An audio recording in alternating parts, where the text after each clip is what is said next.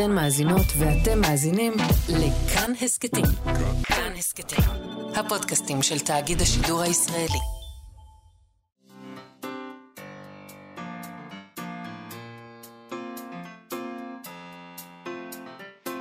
מה שכרוך עם יובל אביבי ומה יעשה לה.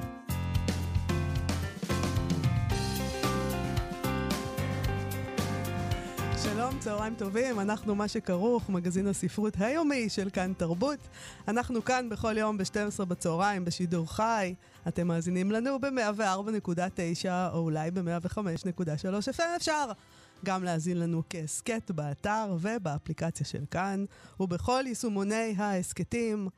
איתנו באולפן איתי אשת על ההפקה, על הביצוע הטכני, דרור רוטשטיין, שלום לכם, ושלום יובל אביבי, שכבר הצחיק אותי עוד לפני שהתחלתי. חכי, זה עוד כלום. כי זה מה שהוא אוהב לעשות. לראות איך אני מתמודדת. בדיוק. יורים עלייך, מה עכשיו? והתמודדתי עם זה יפה. מאוד יפה, מאוד יפה. אפילו אם נגיד לא היית אומרת את זה למאזינים, הם לא היו יודעים. הם לא היו שמים לב. שלום אסלה. שלום, שלום. אנחנו נדבר היום על רומן יוצא דופן, אולי מהרגעים האלה שבהם אפשר לומר שיש אירוע ספרותי. נכון. ספר על מישהי שהתעוררה ביום רביעי או חמישי כלשהו, וגילתה שלמראית עין לא נשאר שום אדם אחר בעולם. עודד קרמלי כבר אמר לנו פה בריאיון שהוא מוציא בהוצאה שלו, הווה לאור, רק ספרים הכרחיים, אז זה כנראה ספר הכרחי שכזה. פילגשו של ויטגנשטיין, ספרו של דיוויד מרקסון, עליו כתב יוחאי ג'רפי בהארץ. פרסומו של הספר הזה היה נס בשנות ה-80, ותרגומו לעברית הוא נס גדול עוד יותר. כל כולו, מהמילה הראשונה עד למשפט הסיום המצמרר שלו, זועק, מישהו עושה ספרות בעולם הזה. וכמובן, יש את דיוויד פוסטר וואלס, שבעצם הביא את דבר קיומו לעולם, שאולי היה נותן לו להיעלם. עוד מעט נדבר עם עודד קרמלי על הספר הזה, ומה כל כך גאוני בו, והאם מה שכתוב בו הוא מה שכתוב בו, שבעצם קורה בו משהו אחר לגמרי. אז זה תמיד אבל אפשר להגיד על כל מיני ספרים, יובל. או על כל טקסט בעולם בכלל. נכון, או על אנשים אפילו אפשר להגיד את זה, האם מה שקורה בי הוא מה שאתה רואה, או שקוראים שם דברים אחרים לגמרי. השלום מתחיל בתוכי. נכון. אחר כך אנחנו נדבר עם אנשי קרן ברל כצנלסון, שהתחילו לפרסם סדרת ספרים על המחאה, וזה מעניין מאוד. למשל, הם פרסמו את רודנות בחסות החוק ואת הדמגוג, של אדם רז, דיברנו על הספר הזה כאן, ויש נכון. עוד ספרים שלהם בקנה, וזה מאוד מעניין לראות שהוצאת ספרים נענית ככה במהירות למצב הפוליטי, בדרך כלל הוצאות ספרים זה דבר שלוקח זמן, נושאת מטוסים נגיד, עד שהיא פונה. כן, מחליטים, וזה גם עולה כסף, ולקנות זכויות, וזה לוקח זמן, ואז צריך להדפיס, וגם מי רוצה, תדעת, להיכנס לתוך הדבר הזה של סוגיות פוליטיות, גם ככה, הקהל הקוראים הוא מצומצם עד מאוד, ולא לדבר על זה שהשמאל מזה עשרות שנים די מנומנם. לא מוכן להיענות לקריאות לפעולה. או לקרוא לפעולה. או לקרוא לפעולה. בעזוב להיענות, לקרוא. לימין יש את הוצאת סלע מאיר שעובד כבר כמה שנים טובות על כל מיני טקסטים שמתאימים להשקפת העולם שלהם, והשמאל ככה איכשהו נתן לדברים... כמעט 10 שנים הם קיימים. נתן לדשא לצמוח מתחת לרגליים שלו. כן, כי בשמאל יש משהו כזה שזה מספיק להם שהם צודקים. הם לא צריכים... הם לא מרגישים שהם היו צריכים לעשות יותר מזה. ועכשיו משהו השתנה, כמובן. כן, אז אנחנו נדבר עם אביעד הומינר רוזנבלום, סמנכ"ל התוכן בקרן ברל כצנלסון, ננסה להבין את הלך המחשבה שלהם, מה בדיוק הם עומדים להוציא, איזה שינוי זה אמור לעשות בעולם. ספרים, כאילו, עדיין יכולים לשנות. כן, גם, מה זאת אומרת לעשות שינוי? האם הם גם, למי הם כותבים? למי הם מוצאים את זה? למשוכנעים? או שהם מנסים לעשות איזה דיאלוג, לשכנע אולי אנשים שאינם משוכנעים? גם מעניין. טוב, אנחנו ממשיכים בעצם עם העניין הזה של הוצאות שמתעסקות, שיש להם זיהוי פוליטי, בוא נגיד. אנחנו עם הוצאת סלע מאיר, שהוקמה בשנת 2014. באתר שלהם הם מספרים שהם מבקשים להביא לקורא הישראלי ספרות עיונית פורצת דרך מהארץ ומהעולם. מאז ועד היום היה להם הכבוד, הם כותבים, להוציא לאור את ספריהם של קרוליין גליק, כבוד גדול, טוביה טננבאום, דיוויד גולדמן, דונלד טראמפ. זה כבוד. כבוד. ארז תדמור, עקיבא ביגמן, ג'ורדן פיטרסון, ועוד ועוד, יש כאן רשימה, איין רנד. היה להם. אהבתי הקראת, דונלד טראמפ וארז תדמור. כן. שורת המחברים. והם כותבים, ביחד איתכם קורא ההוצאה, אנחנו מובילים פריצת דרך רעיונית בישראל, ומביאים לגיוון אינטלקטואלי בשיח הציבורי, מה שהם מתכוונים במילים האלה, גיוון אינטלקטואלי, זה שזאת הוצאה שמייצגת את הימין, שיש לה רעיונות של ימין שמרני, יש אנשים שיגידו שאפילו לא שמרני, וזה הגיוון האינטלקטואלי שמציעים, כי באמת... שבאמת לא היה, אגב. כן. אגב, שכחו לעדכן שם שהם גם הוציאו את הספר של ראש הממשלה בנימין נתניהו. זה נכון. סתם, זה באתר, אז אני מציעה להם. ספר, פשוט, זה ספר זאת, ימין? כן. אז אני מציעה להם לשנות, להוסיף את נתניהו. כן, כן, בהחלט. אז עכשיו אתר העין השביעית, למה אנחנו מדברים על זה? כן. אתר העין השביעית מספר לנו שהוצאת סלע מאיר טובעת את מלון קרלטון, כך כותבים בעין השביעית, ההוצאה סלע מאיר טובעת 309,032 שקלים. זה עניין אותי המספר הזה. 32 שקלים. 32 שקלים. מה? אוקיי, הם טובים את זה ממלון קרלטון בתל אביב, בשל ביטול אירוע השקת הספר. נזק בלתי הפיך, כיצד אופנת הטרנסג'נדרים פוגעת בנערות, זה הספר, כן. של העיתונאית אביגיל שרייר. כן.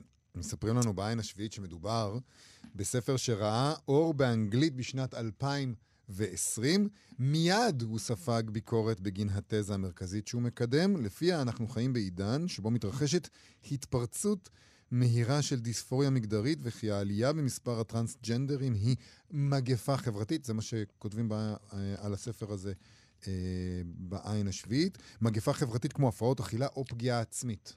זה מה שנאמר על הספר הזה. Mm-hmm. גם מצטטים ביקורת עליו בעיתון הארץ. שם נכתב שמדובר בטקסט טרנספובי במסווה של מדריך להורים, גזלייטינג טהור, משולל ראיות שאין דבר בינו לבין דאגה לרווחת ילדים והורים. במאקו הוא תואר הספר הזה כמדרון חלקלק שתחילתו בשמרנות וסופו בקונספירציות. ומציינים שם שרותם סלע, מול ההוצאה, כלומר בעין השביעית מציינים שמול ההוצאה רותם סלע, תובעת את מי שישים אותה, ההוצאה תובעת את מי שישים אותה, כי היא נגד טרנסג'נדרים. רותם סלע קידם את הספר בציוץ על טירוף הטרנסג'נדרים, שווי השיגעון הטרנסי, וכיצד שיגעון הטרנסג'נדרים הורס לנערות את החיים. כן, כאילו לא מבינה למה הוא בעצם... זה ספר שהוא נגד התופעה הזאת, נכון, של טרנסג'נדרים, נגיד באופן כללי כזה. אז למה לתבוע את מי שאומר שהם נגד טרנסים? אז בוא נספר אבל את הסיפור, בכל אופן. הסופרת ביקרה בארץ, התכוונו לעשות אירוע השקה לספר, כמו שעושים לספרים. האירוע הזה היה אמור להיות במרכז החברתי, בכיכר אתרים בתל אביב. בעקבות מסע שכנועים של חברי הקהילה הלהט"בית בישראל, הוא עבר האירוע. הכנס למלון קרלטון, אבל אז היה גם ביקורת על המלון קרלטון, בגלל שהם הסכימו לערך את הסופרת, ואנשי המלון הזה ביטלו את האירוע.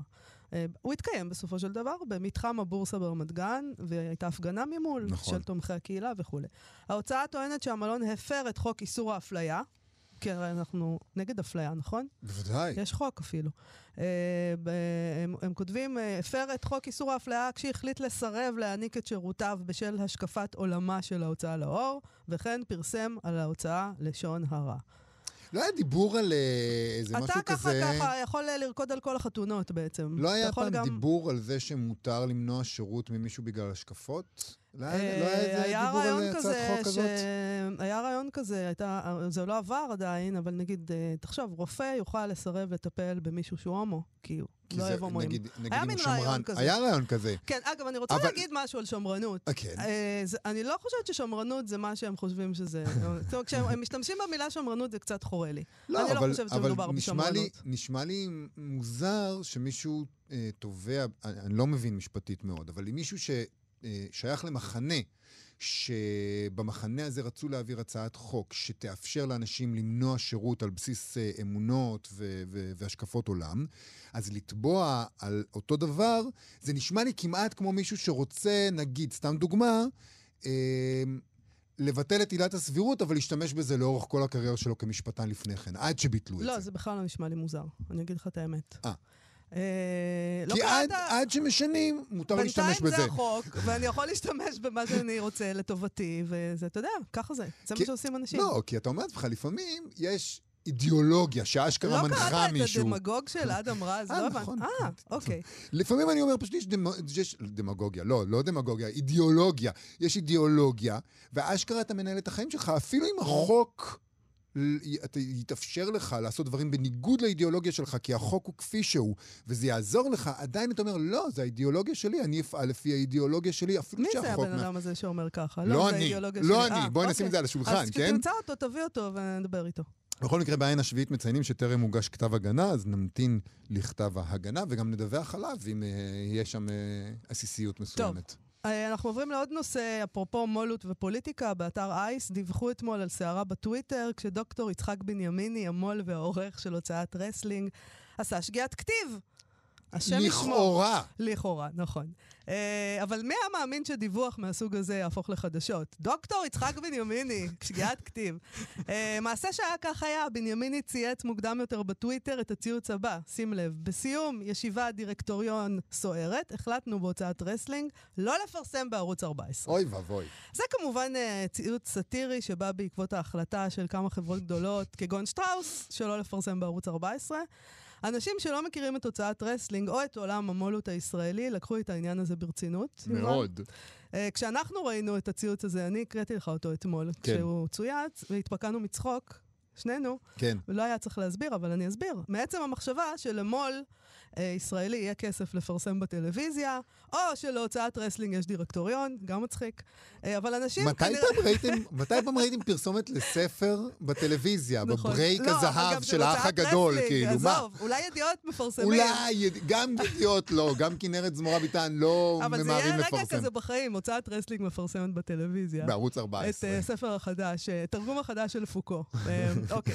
אבל אנשים כנראה חושבים שזה ייתכן, וזה באמת כבר מצחיק, אבל מכיוון שהם התייחסו לזה ברצינות, אז בנימיני, שהוא איש של אמת, פרסם ציוץ נוסף, שבו הוא הסביר, הוא כתב, חברים, זו בדיחה, אין לנו דירקטוריון, לא הייתה ישיבה, ובחלומות הכי פרועים שלי אני לא מדמיין לפרסם בערוץ הפשיזם.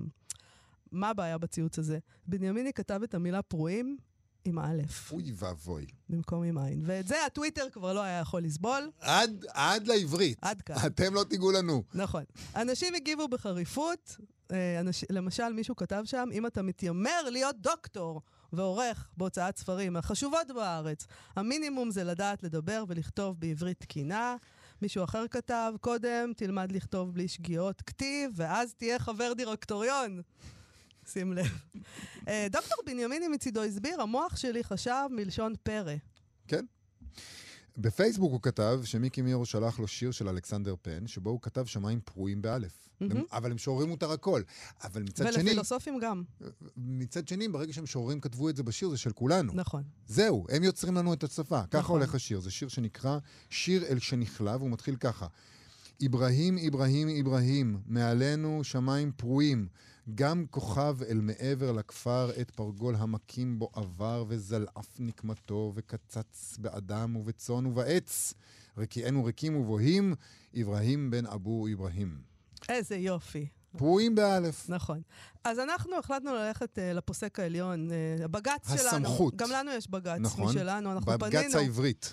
נכון. אנחנו פנינו בשאלה אל רות אלמגור המון, שהיא יועצת לשון בתאגיד השידור, וחברת האקדמיה ללשון עברית. אנחנו פונים אליה לא פעם. אנחנו פונים אליה המון, בכל מיני שאלות שיש לנו. כי אין לנו מושג לפעמים. המשובשת שלנו.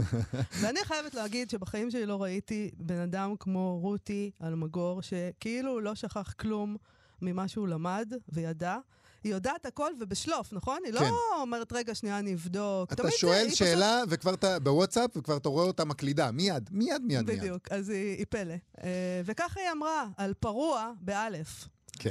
חלומות פרועים, היא כותבת את זה באלף, בין שהצירוף נכתב בכוונה, ובין שנכתב בהסך הדעת, לא הייתי רואה בו שיבוש. השורשים פי רש עין ופי רש א' קרובים מאוד במשמעותם. לפרוע. להתפרע, פרוע, כל אלה בעין, המשמעות הכללית היא הפרת הסדר. פרא, באלף, המשמעות הכללית היא שאינו נוהג לפי הכללים המקובלים, וגם כאן יש יסוד של הפרת הסדר. אבן שושן מביא במילונו דוגמאות של התפרע, באלף, התנהג בפראות, והמשמעות ממש כמו התפרע בעין. לפיכך, כותבת רות אלמגור, בחלומותיי הפרועים ביותר, לא הייתי רואה שיבוש בחלומות פרועים באלף, אלא משחק לשון. זו תגובה מושלמת. מושלמת. תודה רבה לרות אלמגור. אז בקיצור, אפשר להחזיר את הציוטים האלה ל... אנחנו בחלומות פרועים. אני מכניס את זה. טוב. זה שלנו. בסדר.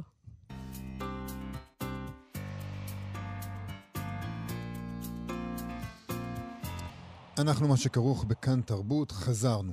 אישה אחת חושבת שהיא האישה האחרונה עלי אדמות.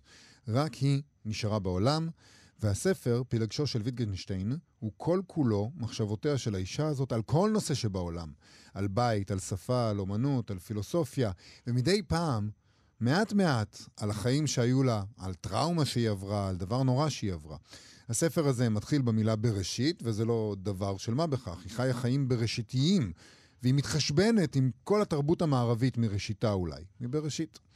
דייוויד פוסטר וואלס כתב על הספר הזה של דייוויד מרקסון שראה אור עכשיו בהוצאת הווה לאור בתרגום ארז וולק, שהוא יצירה גאונית, רומן למדני, עוצר נשימה בשכלתנותו, ששפתו. קולו מרתק, סופו מטרה בך לא לבכות. ג'ושוע כהן אמר שמדובר בסופר האמריקאי הטוב ביותר שקרא מימי חייו. עד כדי כך, והיו עוד. בעצם כולם גמרו על הספר הזה את ההלל, אז אנחנו ביקשנו לדבר עם המול שהוציא אותו, המשורר, העורך ואיש החלל, עודד קרמלי. שלום עודד. שלום לכם, נחשו איפה אני עכשיו. איפה אתה עכשיו? בחלל? אני בדיוק... אתה קונה דלק... למה מיד מתחת לחגורה? אני בא להתראיין פה ומיד משפילים. לא, אני בדיוק עכשיו בסרונה, באותו פאץ' של דשא, שבו דיברנו בשבוע הספר. הבנתי. דיברנו על הספר הזה. נכון, דיברנו על זה, והנה אנחנו כבר במהדורה שנייה. מדהים. יש לומר רגע בהדפסה שנייה. הדפסה. למה יש לומר הדפסה שנייה? למה לא מהדורה? לא, מהדורה שנייה זה אם היינו משנים משהו בטקסט, אבל הטקסט לא השתנה. פרסנו עוד פעם, זה הכול.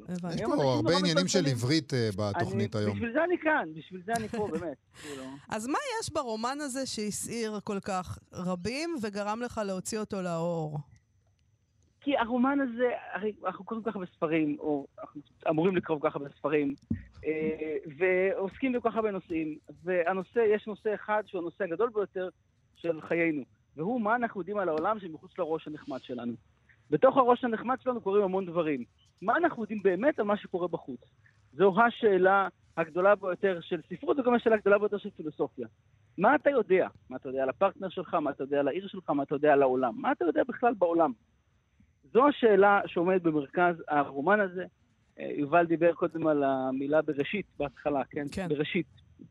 אז זה גם נכון שאותה אישה שאין לה שם, היא חיה חיים בראשיתיים, כן? כי היא חיה כזה על חוף הים, ואין אף אחד, לכאורה, כולם נעלמו, והיא האדם האחרון בכדור הארץ. במקביל היא גם בונה את העולם, היא מנסה לבנות את העולם, לברוא את העולם במילה. היא אומרת, מה אני יכולה להגיד על העולם, שיהיה משפט אמת בעל ערך, במובן פילוסופי, כן? וזה נורא קשה. זאת אומרת, ברגע שאתה מתחיל לחשוב ככה, זה ממש נורא קשה להגיד משהו בעל ערך על העולם, שאתה בטוח בו עד הסוף, זה כמעט בלתי אפשרי. אתה אומר שזה ספר בעצם על מה אנחנו יכולים לדעת על העולם, אבל מצד שני, זה ספר מאוד מתעתע, כי אולי כולו מתרחש רק בתפיסה שלה את העולם, רק בתוך הראש שלה. כל הדברים האלה שאנחנו קוראים, הכל מאוד מעורער שם, לא ברור בכלל, האם באמת היא חובה את העולם ואנחנו למדים משהו על העולם, או שאנחנו למדים רק על הנפש הנסערת שלה בפנים? כן, אני חושב שזה בעצם פתרון, זאת אומרת, מה שמרקסון עושה שם הוא מבריק, זאת אומרת, הוא מבריק בפשטות שלו. הוא הרי בא ואומר, אוקיי, הנה אישה, אין לך שום הסבר לזה, כן? התעוררתי בוקר אחד וכולם נעלמו. אין בני אדם ואין בעלי חיים, יש צומח משום מה, אוקיי, אין איזה שום הסבר, וזה לכאורה סיפור שאנחנו מכירים, למרות ששנות ה-80 זה די חדשני, אבל כן, האדם האחרון בכדור הארץ, אנחנו מכירים את הסיפור הזה. אבל כאן היא אומרת לך, אבל שמה, אני מטורפת. אז מיד, באותו משפט היא אומרת, כל בני האדם נעלמו, אגב, אני קצת השתגעתי, ירדתי מהפסים. כן. אז מן הסתם, אתה נותן להאמין שהיא אולי באיזה מוסד פסיכיאטרי, מוקפת בהרבה מאוד אחים ואחיות בחלוקים לבנים. יש שבר מאוד גדול שקרה בחיים שלה, ובעצם במובן הזה יש לנו תחושה לפעמים כשקורה לנו אסון שמת העולם, אז מת העולם.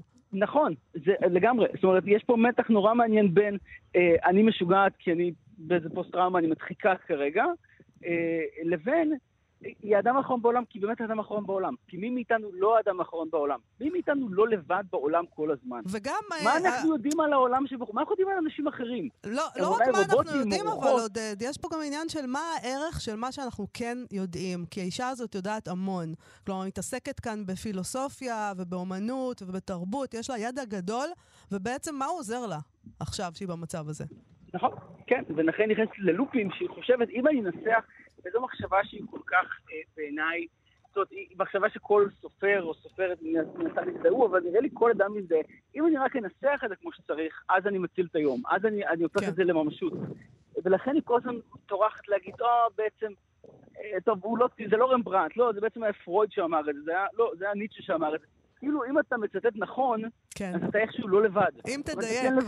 אתה לא עם ניטשה עכשיו, אתה ממש לבד, כל הזמן לבד. נכון. גם אם אתה מוקף באנשים, אתה לבד, לא חשוב כמה ציטטות תביא. המהלך שהיא עושה בעצם כפול. צריך להגיד, בוא נגיד שנייה, שהספר הזה, זה לא ממש נרטיב, זה לא רומן נרטיבי כמו שאנחנו רגילים לקרוא. לא, זה טריפל SD.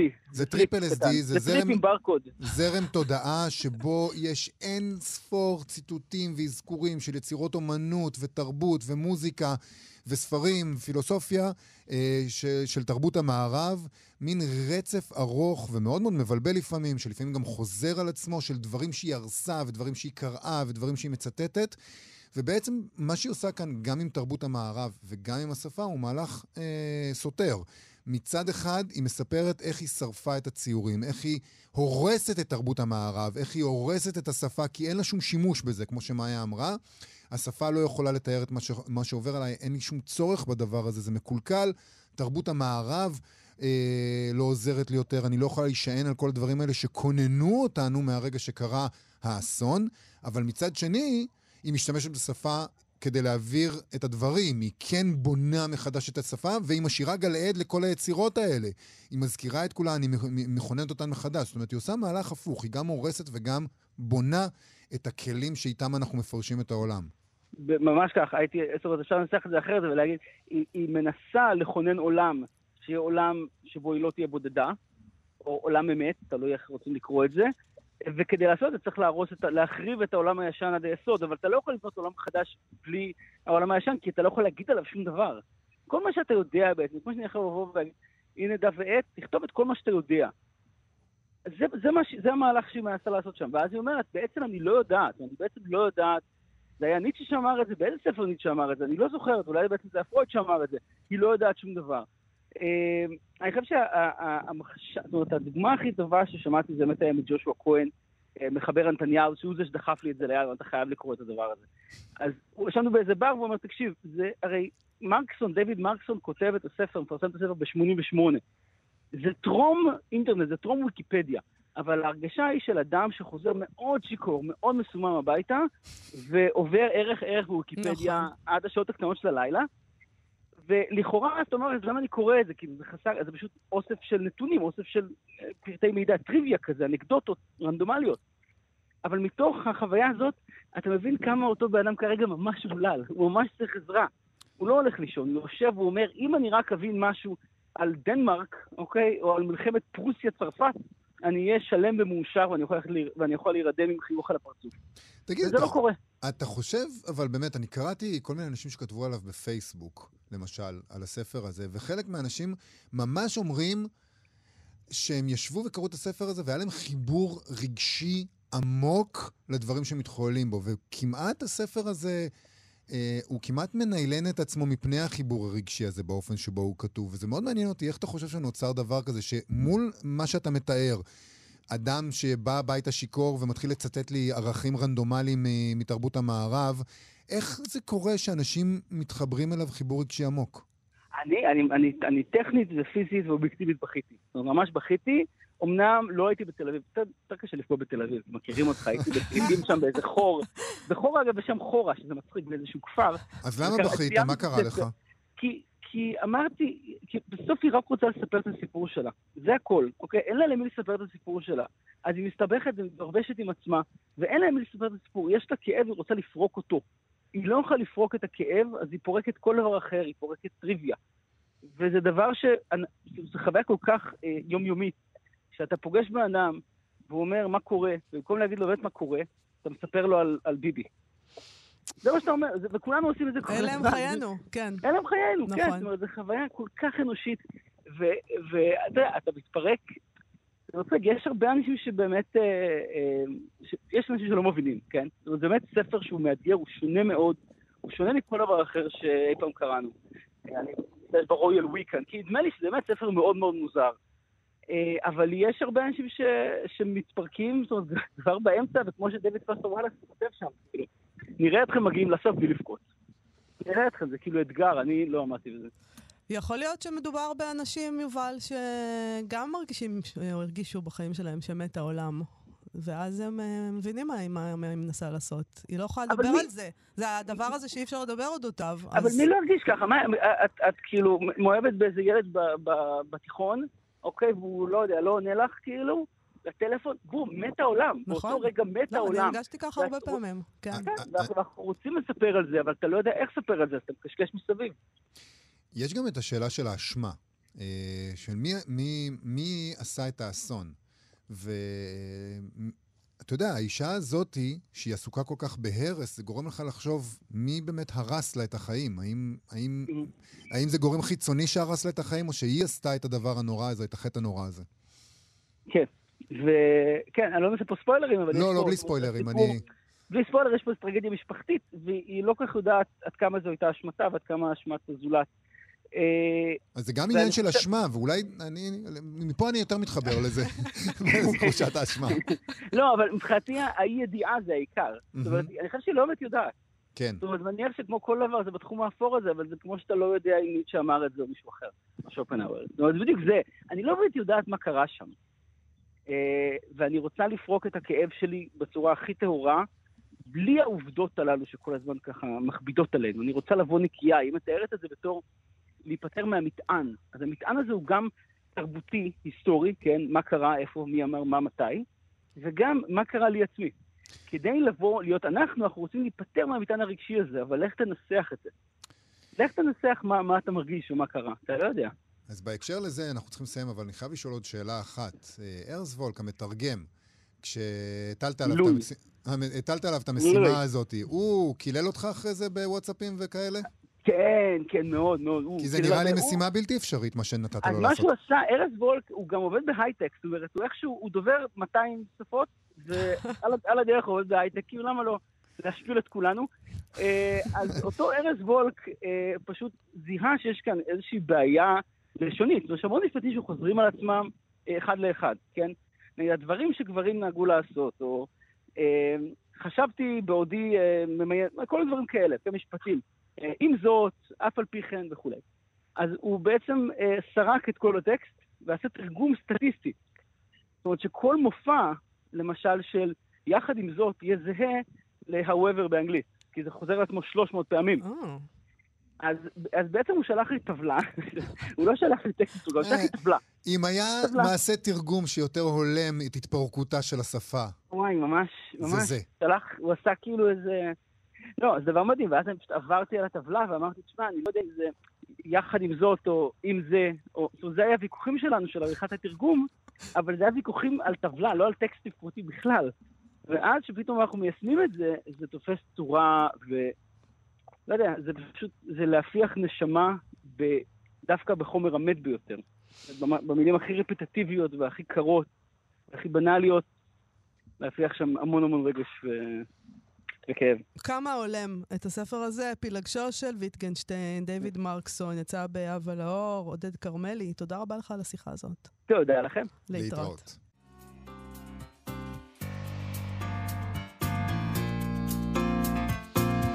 מה שכרוך בכאן תרבות, חזרנו. נדמה לפעמים, יובל, שהשמאל הפקיר את הזירה האינטלקטואלית, בעוד הימין, בדמות הוצאת סלע מאיר למשל, לא נרדם על משמרתו, ועשה את העבודה הזאת של לשים ספרים על המדף. יש אנשים שיגידו שזה בדיוק, שזה ממש הזוי, שממילא אתם כולכם שמאלנים שם בספרות, וכל הטקסטים שלכם שמאלנים, מה זה להפקיר? כלומר, הוצאת סלע מאיר בטח כמה, זה מה שהם אמרו, כדי להיות הכל הזה. בסדר, אז נתווכח על הדבר הזה, אבל עכשיו אנחנו נגיד שבקרן ברל כצנלסון התחילו לפרסם סדרת ספרים אודות המחאה, שקורית, היא מתרחשת עדיין.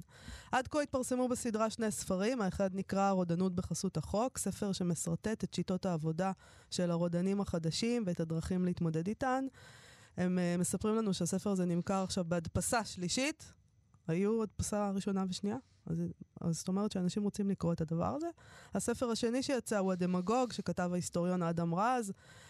הוא מתאר בספר את הדמות הזאת של הפוליטיקאי, שהשלטון הוא לא אמצעי להשגת מטרה בשבילו, אלא השלטון הוא המטרה, ואנחנו דיברנו גם כאן בתוכנית עם אדם רז על הספר הזה. נכון. ובקרוב יראו עוד ספרים בסדרה הזאת, ואנחנו ביקשנו לדבר על הנושא הזה כדי להבין מה הם מתכננים, מה המחשבה מאחורי הדבר הזה. אז נגיד שלום לאביעד הומינר רוזנבלום, סמנכ"ל התוכן בקרן ברל כצנלסון. שלום אביעד. שלום, שלום. מה הייתה המחשבה מאחורי הסדרה הזאת, אודות המחאה, שאתה יודע, אנחנו יכולים בכלל להסתכל עדיין, כבר להסתכל על המחאה ולהגיד עליה משהו? לא, אז אנחנו בעצם, בקרן ברל כצנלסון, אנחנו בעצם מרכז רעיוני, ובניגוד לחלק מהגופים האחרים, כמו לדוגמה אלה שמארגנים את המחאה, אנחנו פחות עסוקים בארגון הפגנות וממש פעולות שטח, למרות שאנחנו כמובן משתתפים בהם ותומכים בהם, אבל זה פחות העיסוק שלנו, והעיסוק שלנו יותר רעיוני ומחקרי.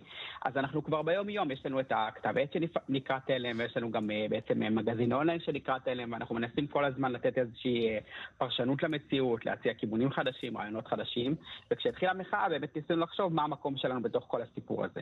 אז המחשבה שלנו הייתה שאנחנו רוצים בעצם, יש מחאה באמת מדהימה, ואנשים שעושים עבודה סופר חשובה ומרגשת ומרשימה, אבל הרבה פעמים אני חושב שהבעיה של מחאות כאלה שלא מצליח להיות להם רעיון מסדר, שלא לגמרי ברור בעצם לאן רוצים ללכת, מה רוצים לעשות, מאיפה כל זה נובע, ויש איזושהי תחרות אני חושב גם על מי יספר את הסיפור הזה, ואז מה יהיה העתיד של המחאה.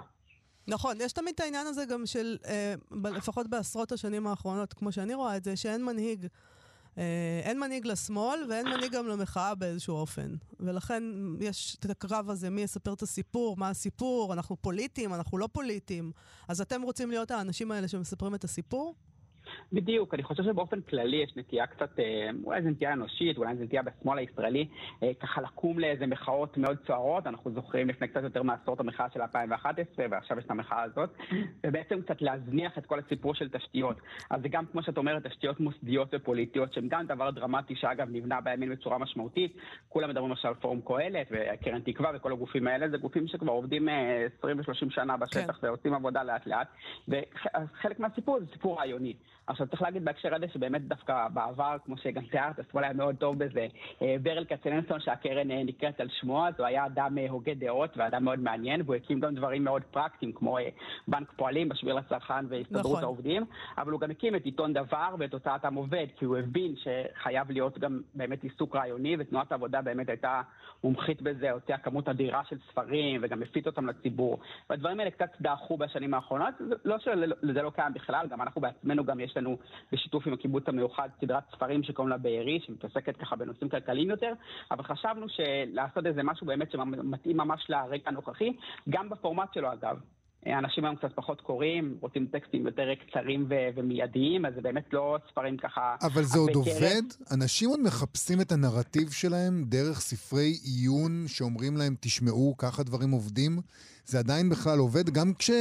גם כשהוצאת סלע מאיר עושה את אותו דבר, אני שואל את עצמי את אותן שאלות. זאת אומרת, באמת אנשים עכשיו יושבים וקוראים את הביוגרפיה של ביבי... הנה, מהדורה שלישית נמכרה. הדפסה. כן, שמע, אומרים שספרים לא נמכרים. אנחנו כבר הספסנו מהדורה שלישית, אנחנו עוד רגע ברביעית, כמעט סיימנו 3,000 עותקים. יש לכם דוכן בקפלן? כן, יש לנו דוכן בקפלן, ולפעמים גם בירושלים, אנחנו גם מוכרים את זה ברשת ובחנויות הספרים העצמאיות. אנשים רוצים את זה, זה ברור שפחות... אשכרה, אנשים הולכים בקפלן ואומרים לעצמם, רגע, אני צועק את הסיסמאות, רגע, יש פה דוכן ספרים, אני אקנה את הספר הזה כדי שאני אדע על מה אני מוכה? לא תאמין, תקשיב, אנחנו לא השקענו שקל בפרסום של הדבר הזה, באמת שקל, כלומר פרסום דיגיטלי, וכלומר אנחנו כמעט 3,000 מותקים, אנשים דווקא עצמאים ומחפשים את הדבר הזה. אני חושב לשמחתי שעלינו על משהו נכון, בזה שזה ככה ספרונים קצרים ומעוקדים, גם שנראים טוב ומוטבים יפה, וזה משהו שמדבר יותר לאנשים היום, וזה כנראה עוד אין צורך. אנחנו באמת, כשהתחלנו את זה, לא ידענו לאן זה ילך, ואמרנו, טוב, נדפיס אחד, שניים, נראה מה קורה עם הסיפור הזה, אבל זה באמת מצליח, ואנחנו רואים ככה שאנשים מחפשים את זה, ואנחנו רוצים להמשיך עם זה הלאה. מה אתם מתכוונים עוד לפרסם? תן לנו קצת מידע על זה. כן, אז אנחנו בעבודה עכשיו על כמה ספרים במקביל, גם את הספר של העיתונאית אנה אפלבאום, שהיא בעצם, היא אמריקאית מרקע שבעלה היה שר החוץ הפולני, והיא ככה מתארת את הקריסה של הימין המתון והליברלי באירופה.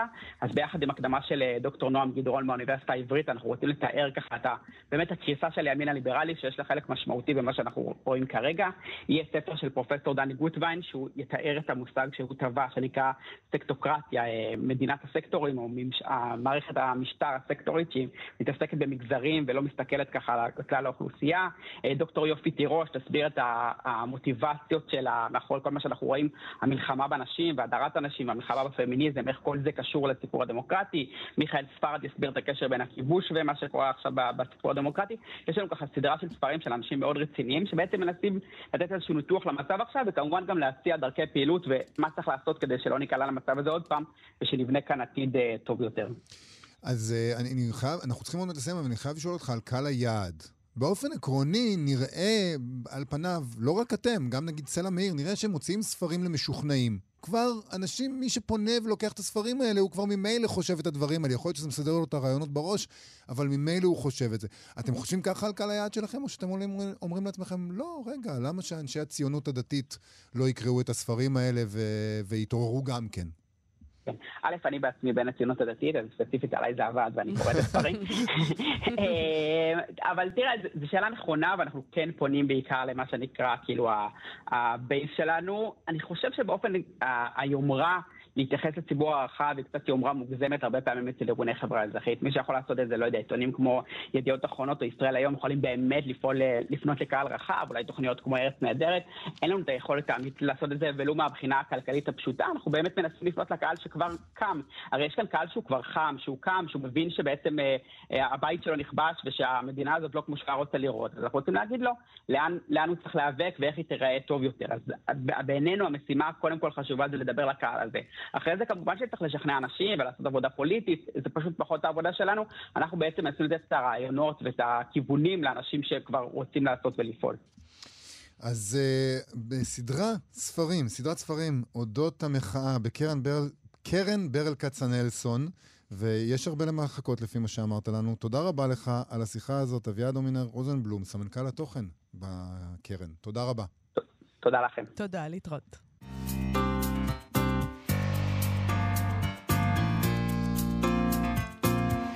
אנחנו מה שכרוך בכאן תרבות, חזרנו ואנחנו עם סטטוס ספרותי לסיום היום של אלי היר, שמשורר ועורך.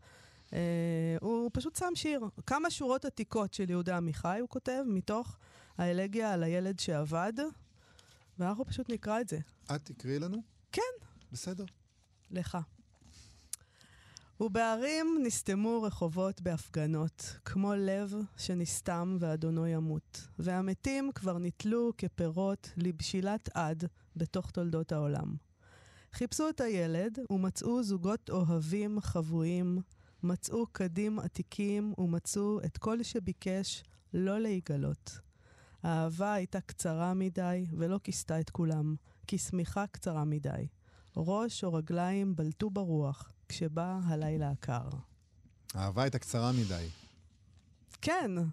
איזה שיר יפה זה. זאת אומרת, איזה שורות יפות אלה. מצאו קדימה תיקים ומצאו את כל שביקש לא להיגלות. זה אופטימי בעינייך?